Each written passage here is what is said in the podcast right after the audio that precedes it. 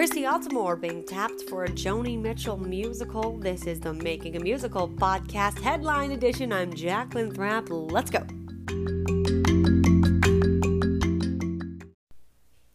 A big yellow taxi taking the star from Anastasia to a developmental reading of Joni the musical. Yep, it's a new full length show tributing the music and essence of the folk music icon.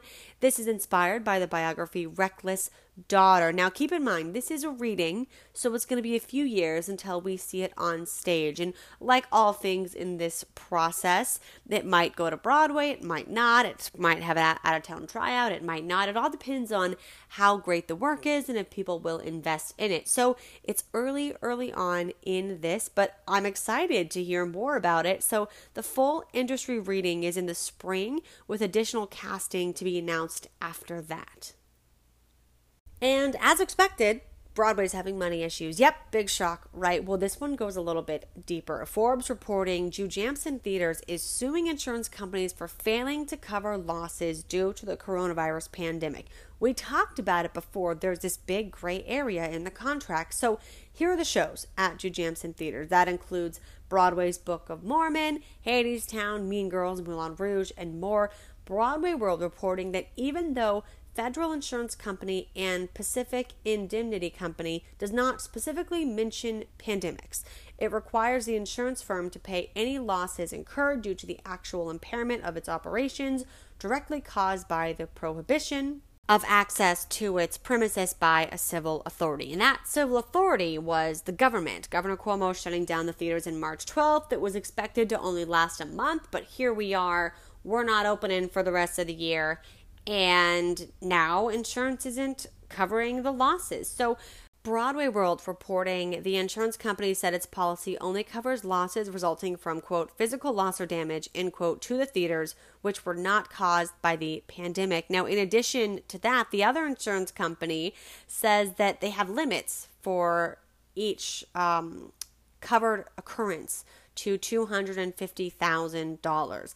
And that company said that the pandemic was just one, quote, covered occurrence, end quote, despite the company having five theaters that were affected. So it's not 250,000 per theater, it's 250,000 total. But in addition to that, that's not a lot of money. Take a look at the gross ticket sales that Broadway was having on a weekly basis.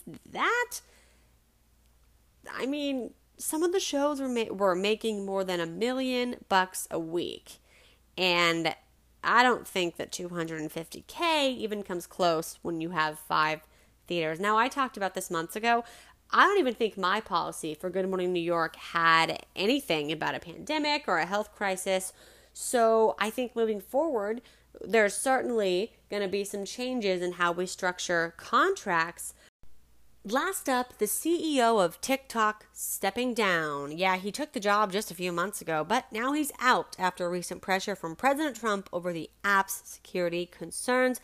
Are releasing a statement to employees last night, reading in part, quote, I understand that the role that I signed up for, including running TikTok globally, will look very different as a result of the U.S. administration's action to push for a sell off of the U.S. business.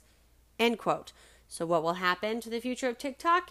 Everyone's wondering that. Thank you for listening. Get your ticket to Masks and Musicals at jackandthrap.com. And if you're not in New York and you want to support me from far, far away, go to my website and buy a shirt for Masks and Musicals. That'll be really, really helpful. We're trying to bring back the spirit of Broadway, so if you want to be involved, I'd love to have you.